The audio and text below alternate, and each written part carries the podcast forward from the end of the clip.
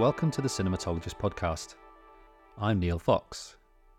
And sadly not joining me today is Dario Linares, my Cinematologist co-pilot. Yes, it's just me for this season, and it's weird, I have to say. It is weird to be piloting this plane solo.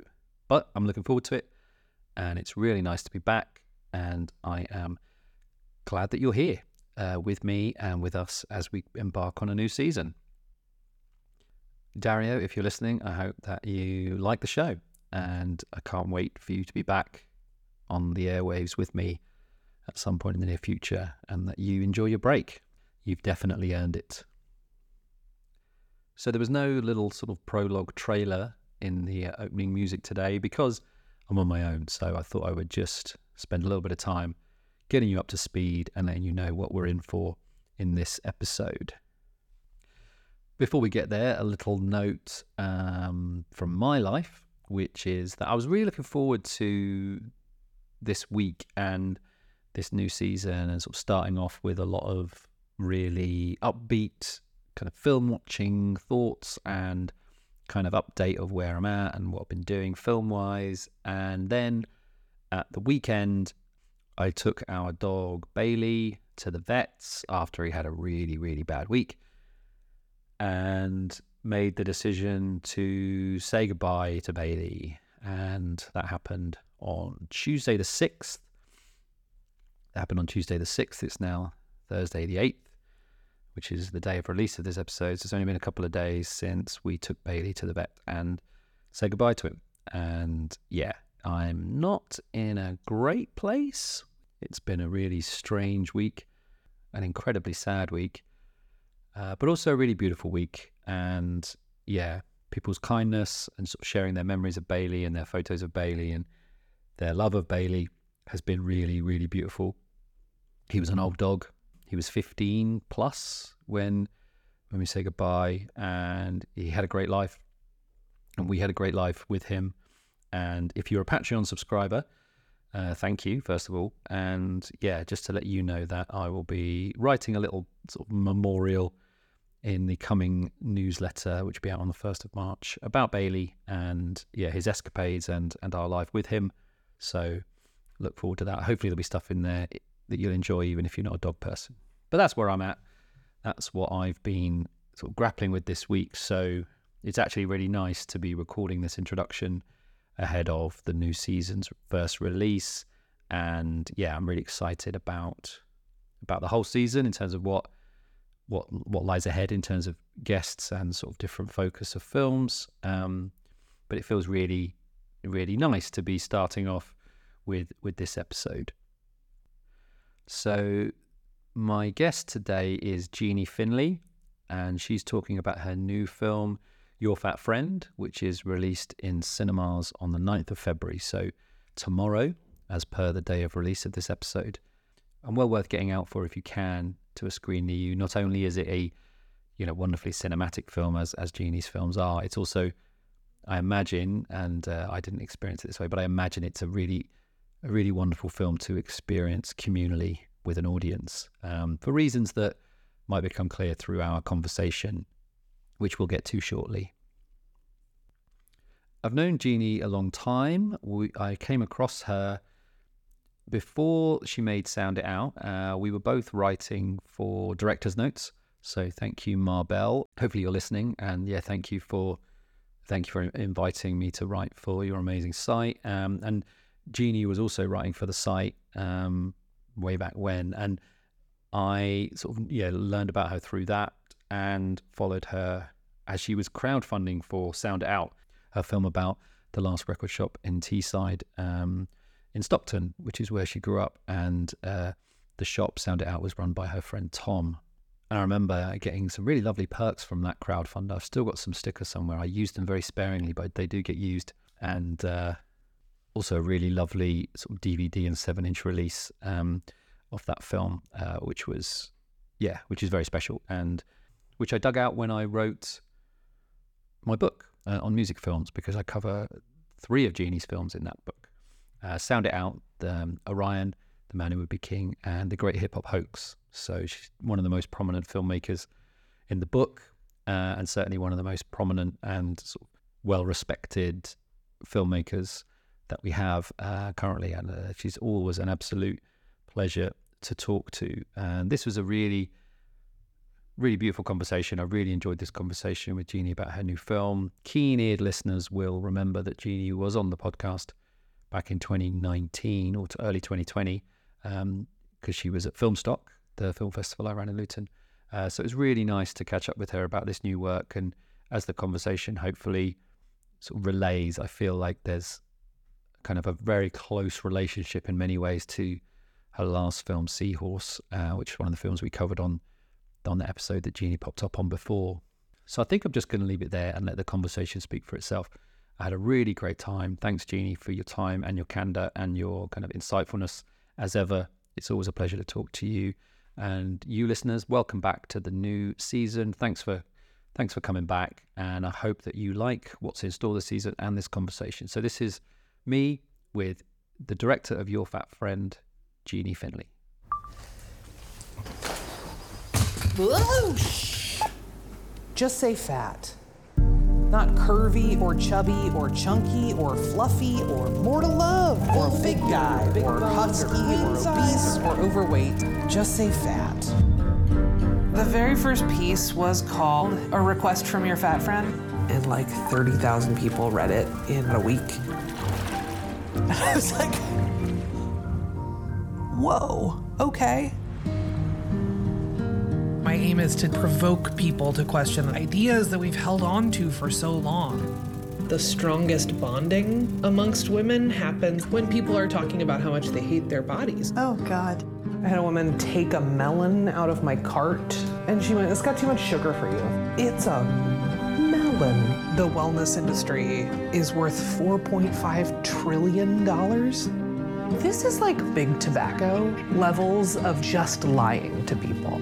It's like they're trying to pull some Jedi mind trick. It's not a diet.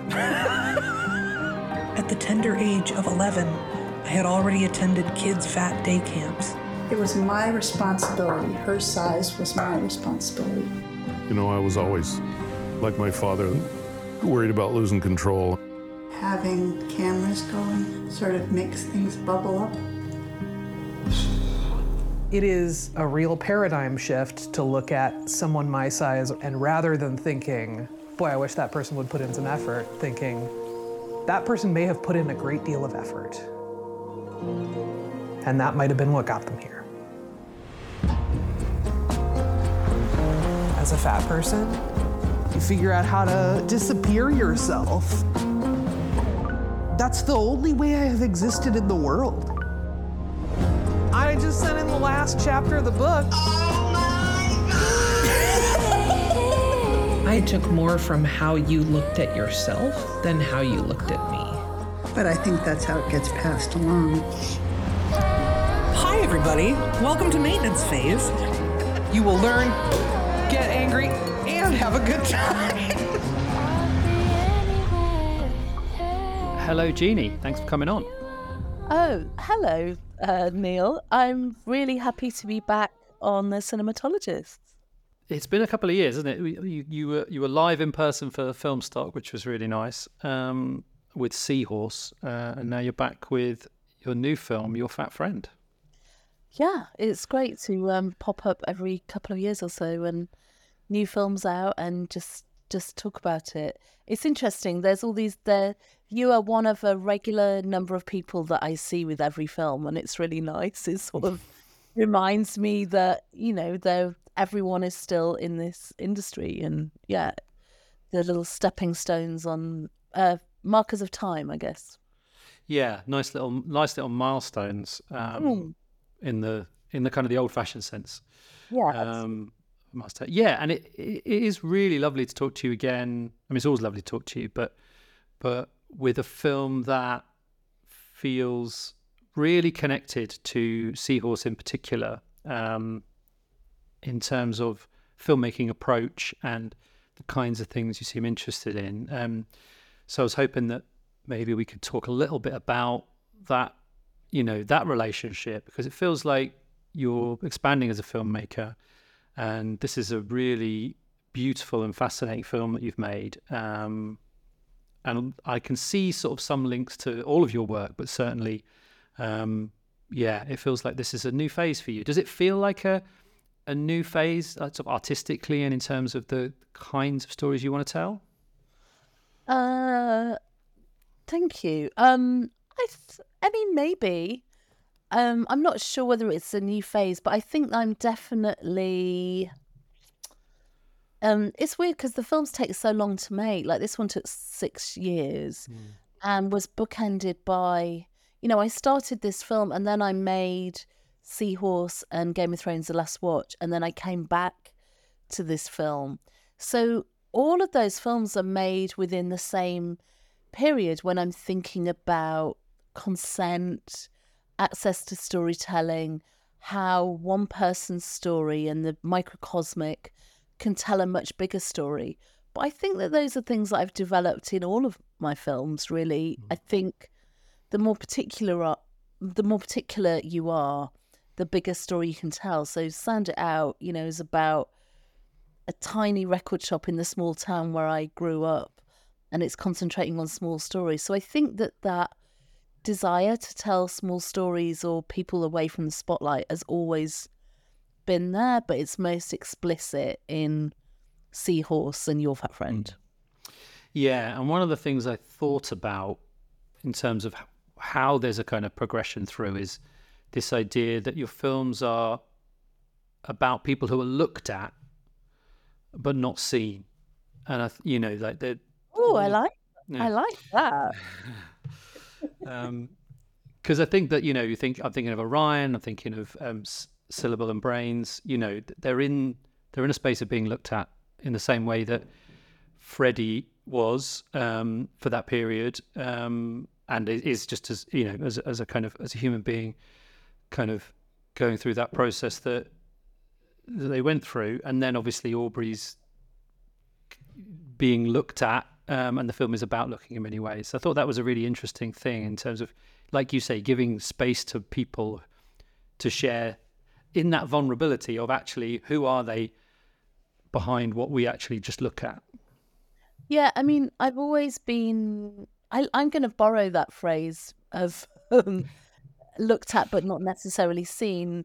I mean, I, I sort of thought about it as I'm interested in masks, both mm. sort of um, actual, as in Orion, The Man Who Would Be King, you know, a singer that wore a mask and that enabled people to believe that Elvis had come back from the grave because the mask created a fantasy. But with Aubrey, she was... You know, she's a writer who reached an enormous audience, but she did a lot of that at the beginning of her career as an anonymous writer. Mm. So she was able to be, she could exist in the in the imaginations of whoever was reading her writing. I think that Your Fat Friend is a film about the act of becoming visible. At the beginning of the film, Aubrey's anonymous. She then... you know, steps into her real name, Aubrey Gordon, which is actually a pen name. And she becomes a face on the back of a book. Um, and, you know, around the same time, she's also a podcast host. So she's a, a voice divorced on the internet. Um, it's only at the end of the film when we see her stepping out in front of a real life audience in the first time that she fully embodies Aubrey Gordon being there. And it's at that point that her family, who at the beginning of the film were unable to say the word fat, fully see her. So in the filming approach I took, Aubrey appears and disappears a lot um, in the way, in the way that I film her. A lot, a lot of the, I say a lot, almost every shot in the film is done in camera. You know, I'm swinging a camera with a light attached to it. So it's not me digitally making Aubrey appear and disappear. She is literally held by the light and then she is no more, you know, and I sort of fitted cameras to umbrellas and we filmed her in a landscape that allowed her body to appear and then disappear. So these are all thematic stuff that I thought deeply about, that the audience doesn't necessarily need to engage with intellectually, but hopefully they feel it on an emotional level. Yeah, and I think similar to Seahorse, it's it's it's beautifully woven into the fabric of the film, you know, that that idea of embodiment, you know, what it means to embody a body that society considers considers other, you know, um, and how the filmmaking sort of, in both cases, you know, through water and, and sort of elemental sort of approach, kind of gives sort of a layer of security to the to the subjects in terms of yeah holding the space for them to to share that embodiment, which is obviously a very, very difficult and vulnerable thing for them to do. Yeah, I mean, Aubrey and Freddie McConnell both showed enormous um, trust in me, but that was also bolstered by the approach that we took to consent in the filmmaking. I employ non-binary consent in my films, which means just because you sign up to do a film six years ago doesn't mean to say that that's carte blanche. You know, it means that I'm constantly renegotiating consent as a live conversation throughout what we do. It means that I'm still the director and I get to choose to make the film in whatever way I want, but it just means that I'm dealing with people on a more human one-to-one level rather than subject and director. Mm. You know, I'm thinking about the the documentary film subject deals with this very, very thing um, about the relationship of the people that take part in films to the films that are made. Mm. So that's very dear to my heart. But yeah, with the with um, Aubrey's the first person I've ever filmed who said I could put the camera anywhere. There was no barrier to to where I was allowed to film. She just sort of said, listen, I look fat wherever you film me. And once you sort of decouple yourself from the idea that fat is a negative word, if you see it just as a descriptive word like blonde or tall, then the camera can sort of go anywhere. And in return, I wanted to film her with a tender gaze, holding her body magnificently on screen and um yeah showing all of her in a way that felt glorious and took up space. Mm. Lovely. Yeah, really nice. And interesting as well in terms of what you're sort of talking about there about the process of consent and trust, you know, that it's it's so kind of um what's the word, encouraging sounds a bit trite, I don't really mean that, but uh, it, it, yeah, well, it's exciting really to see Aubrey given space to to film herself and to become part of the filmmaking process and to be engaged in the actual making of it, you know.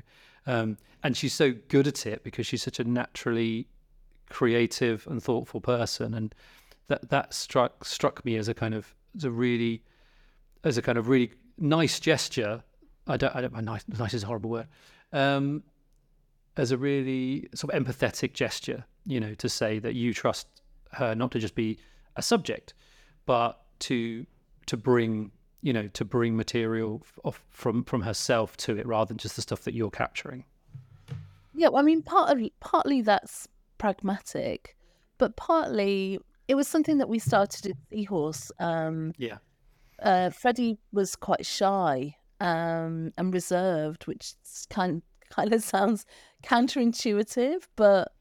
Um, It also, it's just like, I can't be there twenty-four seven. So there's stuff, some stuff that's happening in the moment. And Your Fat Friend in particular is a film about the present tense. What does it, what does it mean, you know, if you've had an infuriating dinner with your family, if Aubrey uh, knows it's important to capture that in the present tense, because I've, I'm meeting with her once a week and sort of, I'm really clear about what we need for the film. Um, she has the presence of mind to switch the camera on, and it becomes a, a sort of collaborative process like that. And partly some of that was um, pragmatic because of the pandemic. I left a camera out in the States in February twenty twenty, and I was supposed to return March twenty twenty. And when it became clear that, uh, yeah, this lockdown was going to go on for longer than like three weeks... I showed Aubrey how to use the one of the cameras that I'd left behind over Zoom. And it meant that when she's having a barbecue with her family, or when she's phoning her friends to tell them that Adele responded to her on Instagram, she knows to set the camera up in the corner and to let it and to let it just film. Mm. Yeah, fabulous. Um, and it's interesting you say there about the uh, it's a film in the present tense, because one of the things that really struck me about the film as it was kind of unfolding is like, this is one of the best films I've seen about the internet as a as a space. And it's such a kind of thoughtful essay in many ways in terms of like how the internet has been used over the past sort of twenty years, really. And, you know, the, the process through blogging, through social media, through podcasting as a space for, yeah, this kind of present tense connectivity, which is just was, was has, has been un it's been it's unheralded, you know, in terms of access to community. Um, and the film beautifully captures the the really complex binary between the hellscape, you know, and what you unleash when you put yourself into the internet space, but also the the power of it as a space for people to connect in terms of community and seeing themselves or feeling themselves heard and seen in a way that, yeah, it kind of just de-isolates them in a kind of instant. Um, how, in terms of the other things that the film is about, you know, was that something that you were always conscious of, or did that grow? And, and were there other things where you're like, oh, actually, this is a this is a chance for me to talk about these things, um, as and using Aubrey as this really kind of powerful beacon at the at the heart of it? Um, I think I was always governed by Aubrey's story. You know, I spent, um, I knew that I wanted to make a film about fatness. Initially, I thought I wanted to make a film about dieting. Um, and then I, you know, when I started doing research, I was like, no, no, no, it's definitely fat I want to make a film about. And I was seeing fat seeping into pop culture, into Instagram, in a way that I'd only ever seen it in fat positive or political spaces. And it felt like there was a shift because it was moving over to pop culture. Yeah. Um, and I did quite a lot of research before I met Aubrey, but I read the first piece that she wrote and put out onto the internet on uh, Medium, which is a free blogging site. There was thirty thousand people read her uh, blog piece in the first week, and I was one of them.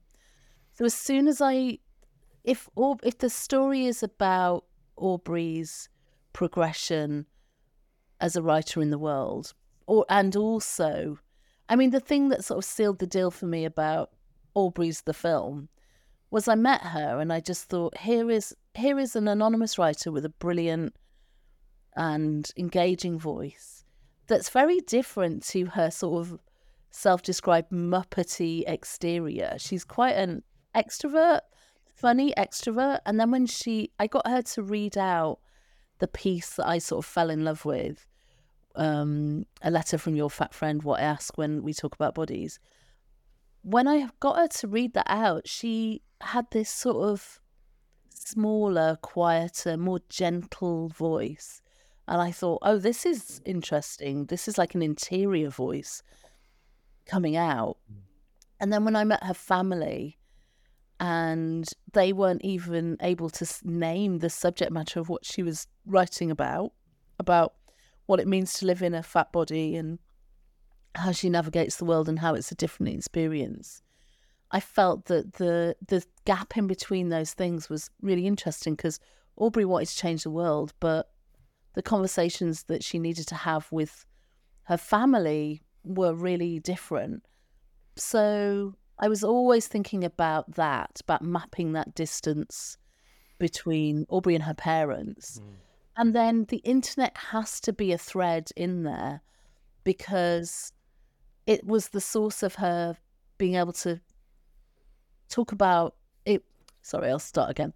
The internet enabled Aubrey a voice. You know, she could publish her, her writing and be very honest about and vulnerable about that. But with that vulnerability comes the fear of doxing, uh, come death threats, and come just really terrible stuff if you write about um, bodies on the internet. Um, and the way I dealt with that in the filmmaking was that we projected, I projected um, some of the hate speak that Aubrey encountered directly onto the walls of her house. The reason why I did that was sort of twofold. One is no one wants to look at a screen, an internet screen in a film. It's, you know, making the internet come to life in a film is is really terrible. But I was, I sort of was thinking about the way that if you get if you get sent terrible stuff, it's not just the internet, as in, oh, it doesn't matter, it's just the internet. It is real. The internet is real life. It sits on the phone, that sits on your hat, that is in your hand as you sit on your sofa, in your home. It seeps into the walls. Mm. So I projected it um, onto the walls of Aubrey's house, and we did a bit of comping. Like, I built a wall back in Nottingham. I matched her. Pantone matched her wall, you know, her paint color, and yeah, comp stuff in. But I wanted it to feel like, yeah, it's it changes the world. The internet has changed our world forever. Yeah, unquestionably, um, in so many different ways, um, which the film sort of captures captures really well. Um, and it's it's interesting to sort of talk there about that, the impact of that, and just, just the impact of, of what Aubrey's journey sort of brought her.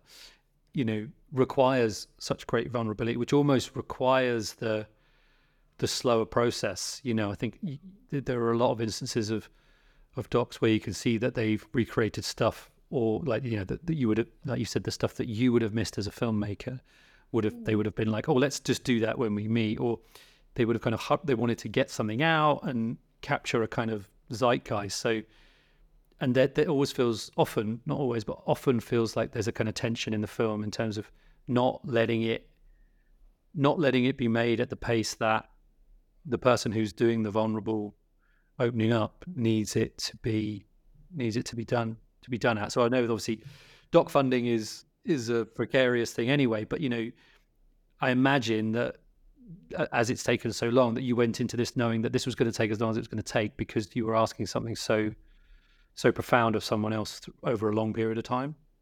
Yeah, absolutely. I wanted to, you know, I sought out funding that I knew would allow me to keep the promises that I made to Aubrey.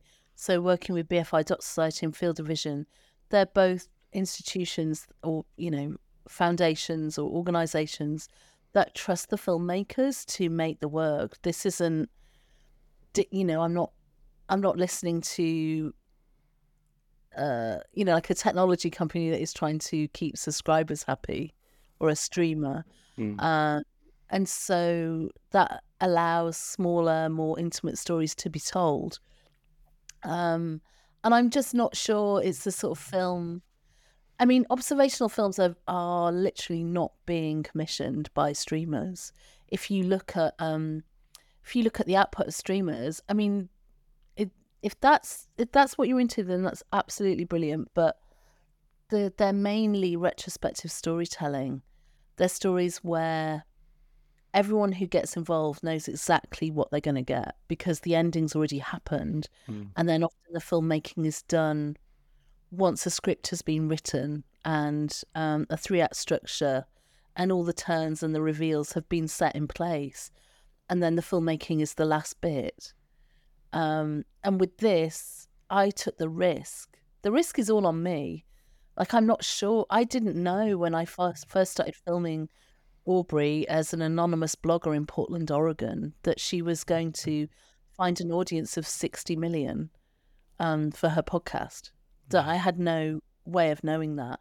I, could, I trusted my instincts, that I thought she was a brilliant and fascinating woman, and that I was interested in hearing what she had to say. Mm. But I had no idea that she would reach that audience. And now we're distributing the film. We're definitely experiencing what it means to take a film on the road with someone who has who is so beloved.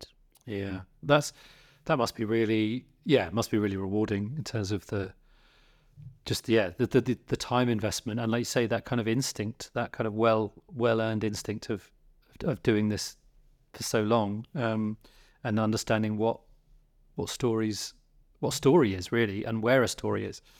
Um, and it's interesting. Yeah, I think, oh, oh. Well, I was just going to say, you know, I think we owe it.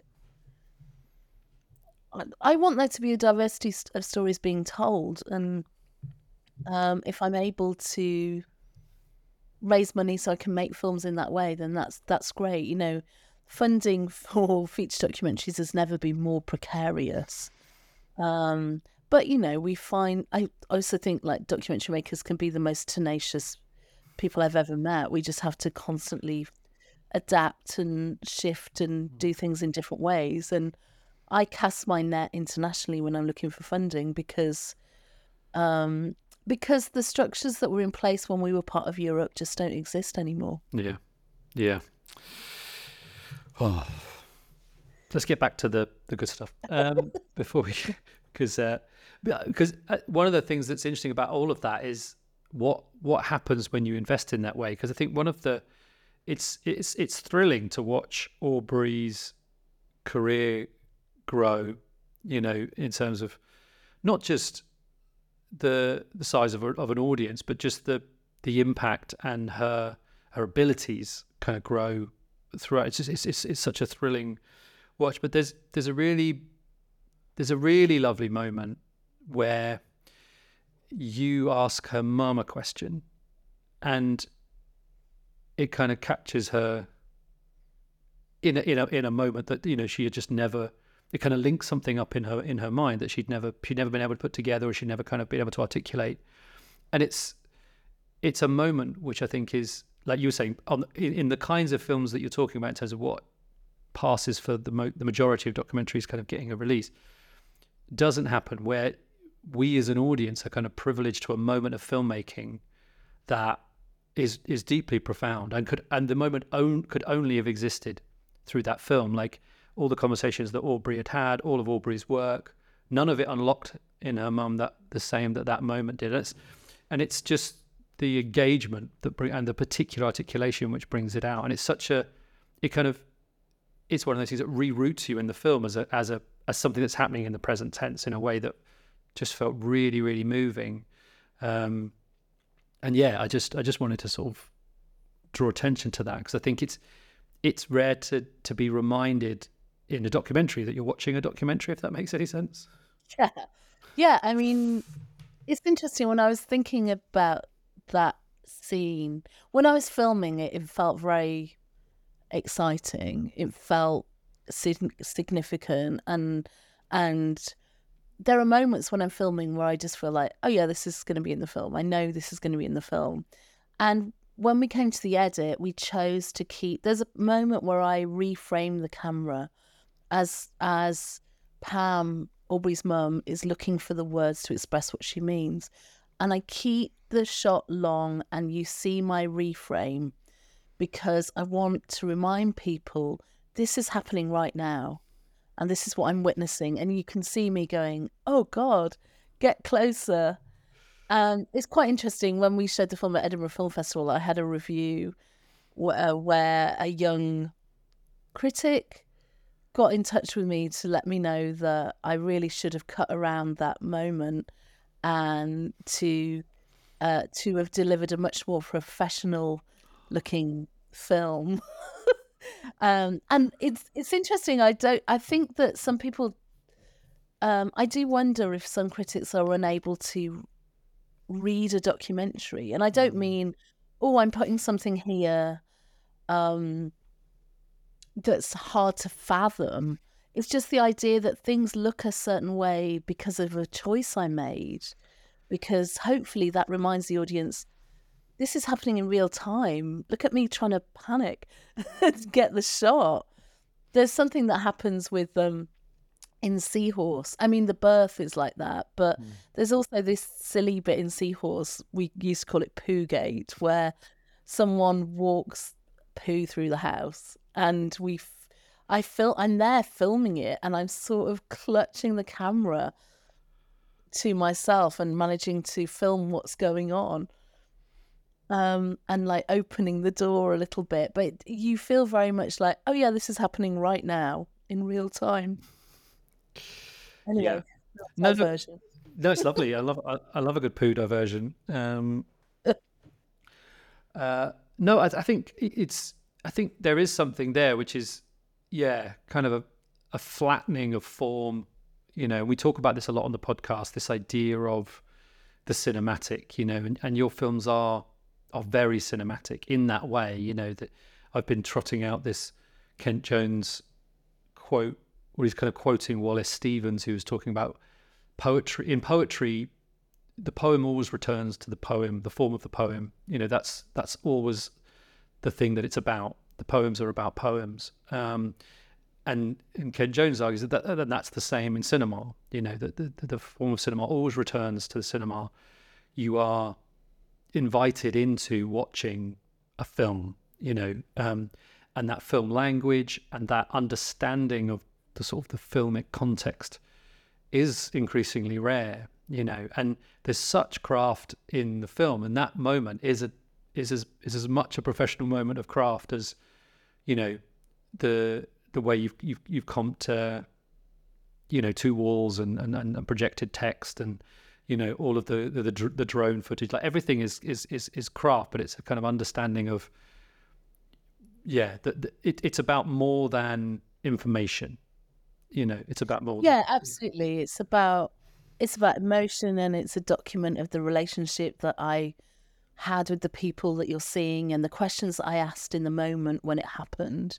You know, it's a it's a document of not just that moment, but of the four years of relationship before mm. I was in that room and able to ask that question at that moment. Because, you know, if it was day one, it just wouldn't happen. And I wonder whether critics, younger critics who have brought, been brought up on retrospective storytelling that is using the list of cameras that you're allowed to use to make films for the streamers, using the editors that you're only allowed to use for the streamers, using the three-act structure that is suggested by the streamers, mean that that's what they perceive factual entertainment and cinematic documentaries. They see that they're the same thing, and anything that, like, um, d- what's the word?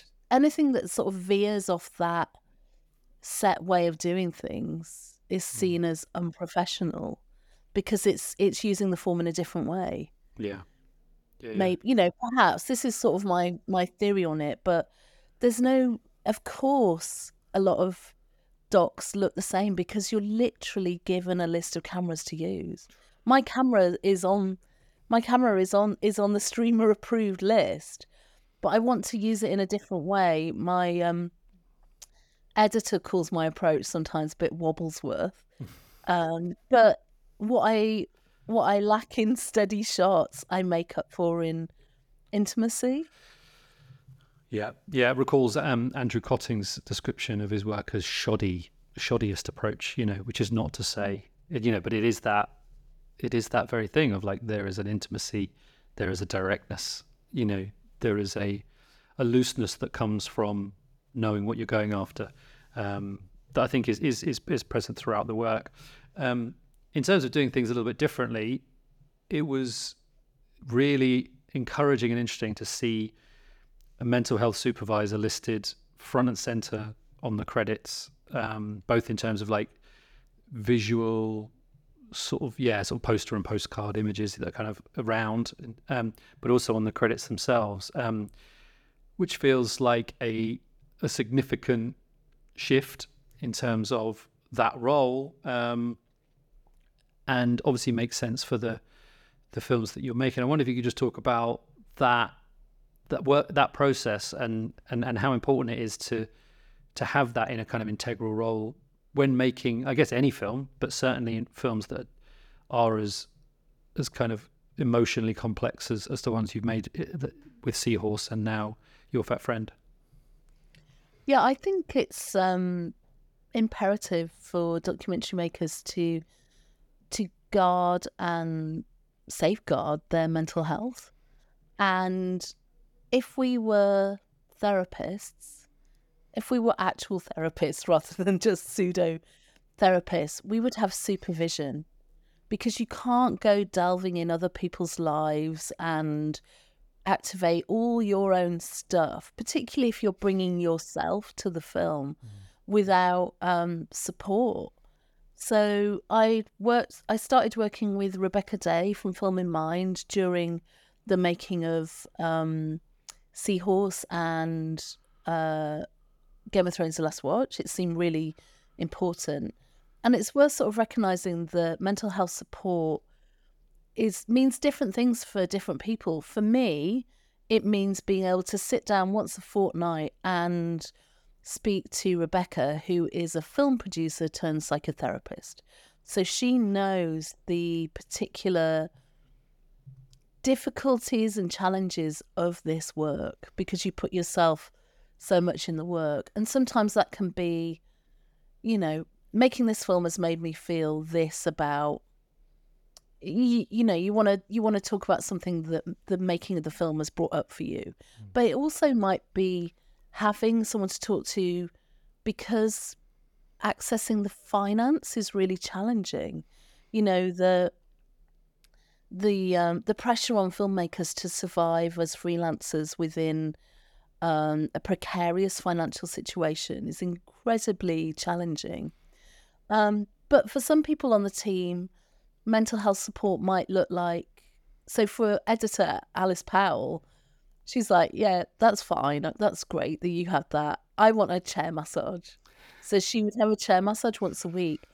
Um, and it meant that we could pay for um, a social media manager so that Aubrey doesn't have to look at social media when the film went out. It means that we, we've got someone who can do that, because it's an enormous pressure mm. on all of us. So, um, again...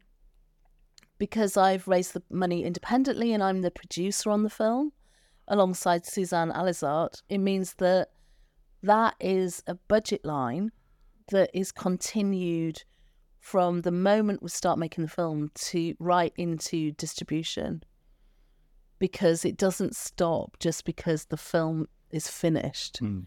You know, there's a whole, there's the mental toll of taking stuff out. So, um, yeah, and... I think what Rebecca's doing and is amazing.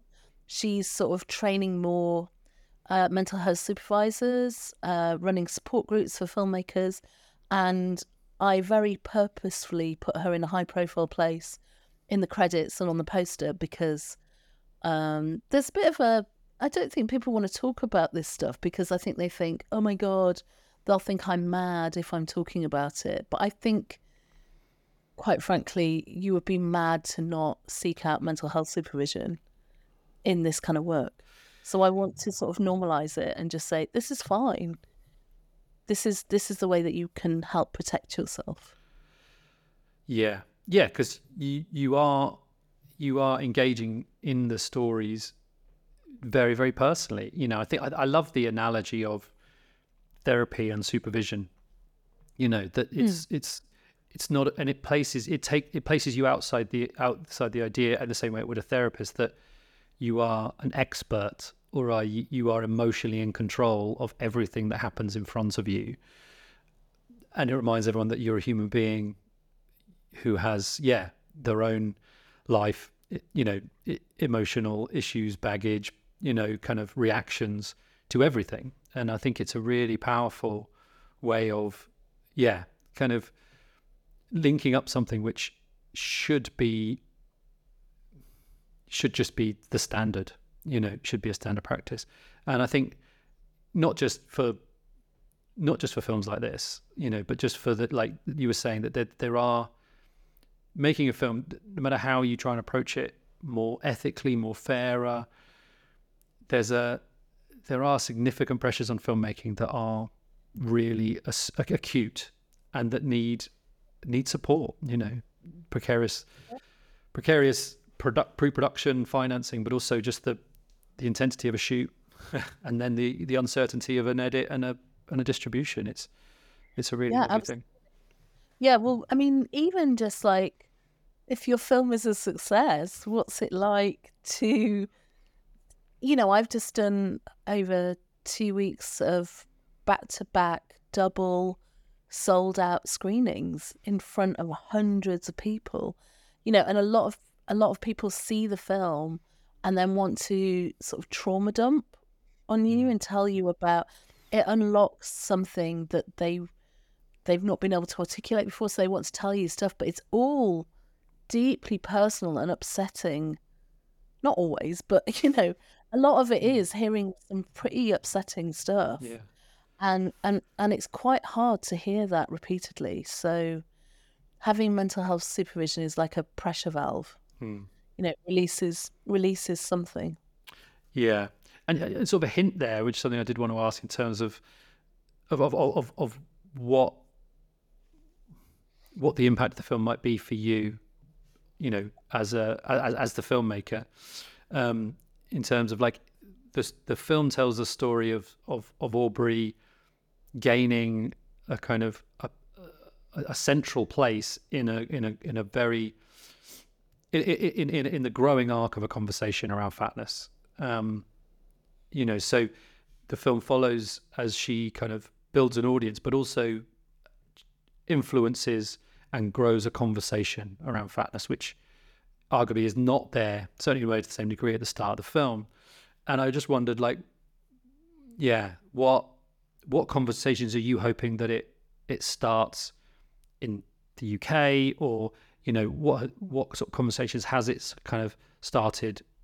Or have you experienced on the road that are that are kind of significant to the film itself, which obviously is is a big part of, you know, I think, I don't know in terms of like, but just a wider kind of cultural mm. relationship with Aubrey that I don't know how U K centric it is.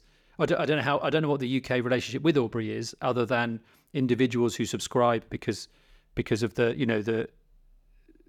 just the, the knowledge of what she's been doing and uh, and how she's been talking and, and kind of changing the conversation around around fatness.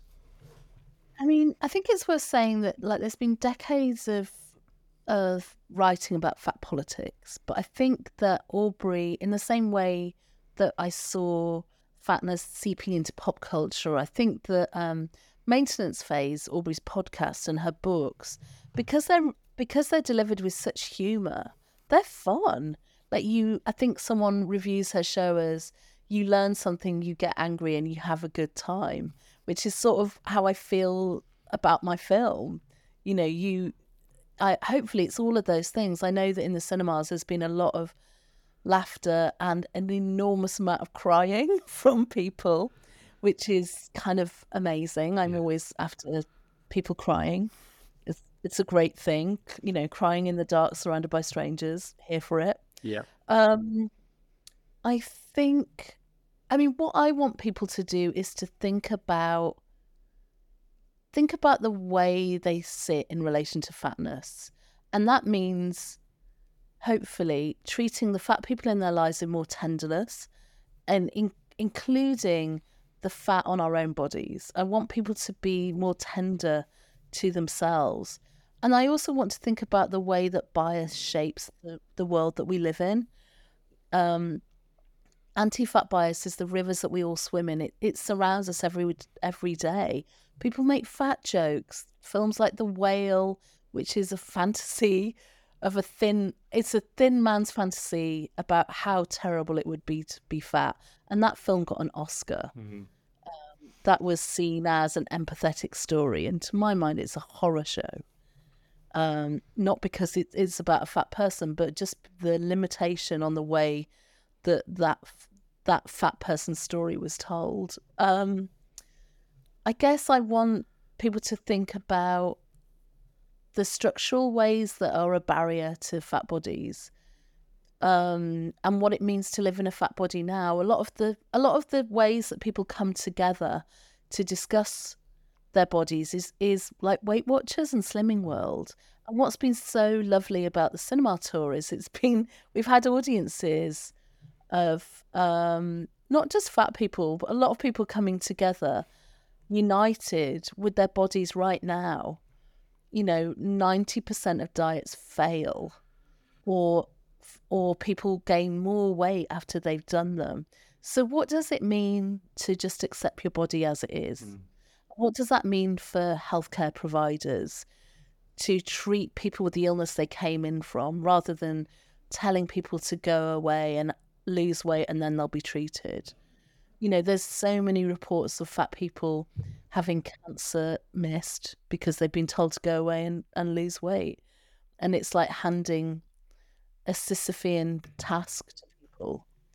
Um, so, yeah, I mean, I just want the film to be a stepping stone on a way to changing um, the way that we see fatness, really. Great. Well, it's certainly, it, to, to bring us back to what we started at, really, it, it's certainly the experience of watching it, which is very similar to Seahorse, I think, it, is, is, is it puts you in your own body, you know, in a way that is really profound, you know, and it's such a deep and personal engagement with Aubrey, but also with yourself as an audience member. I think that's a beautiful achievement um, in the ways it makes you question and think about yourself as a, as an embodied person. Um, yeah, I think it's really, it's a really beautiful film. Um, well done again. Uh, thanks, Neil. That's so lovely to hear. Thank you. Uh, just wanted to end on a note to say uh, how sorry I was to hear about the passing of Tom uh, from Sound It Out, um, which was news, which I, because I'm not on social media anymore, which, which came to me via the, poignantly in, in the editing of, of the book, uh, which I write about the film. So I just wanted to to say, yeah, that, um, yeah, sorry about, sorry what, about what happened to Tom. And yeah, I, I saw your tribute online and thought it was a really, really lovely tribute to him. Yeah, he was, um, um, Tom from Sound It Out was the rare occasion when I made a film about someone I, I already knew. I went to school with Tom, so I'd known him since we were both fourteen, and um, it, it's still, it still hasn't really sunk in. If I, if I don't think about it too much, I can still imagine him behind the counter at Sound It Out Records, giving out sort of, uh, wisdom and well-worn uh, sympathy for the people that went in the shop. Um, it just feels, it feels too tragic to think about a world where Sound It Out Records isn't still running and, and Tom isn't there. Yeah. Um, you know, it's no, it's no consolation because I want my friend back, but I'm really glad that people outside of Stockton got to know Tom through the shop. And I know that, um, the film, being in the film, brought him great joy, and it continues to do for his family. So it's a tiny, it's a tiny, tiny consolation, consolation, really. Yeah. Well, that that film is still bringing joy, as are as are all your films. So thank you for thank you for sticking with it, and uh, uh, see you. In- yeah, I'm still here. I'm still here. I'm making film number ten at the moment. So cool. Well, I'll see you when you come up again for air in a couple of years to chat about that one. Fantastic. Thanks so much for chatting today. It's always, always a pleasure to see you. Yeah, you too. Thank you.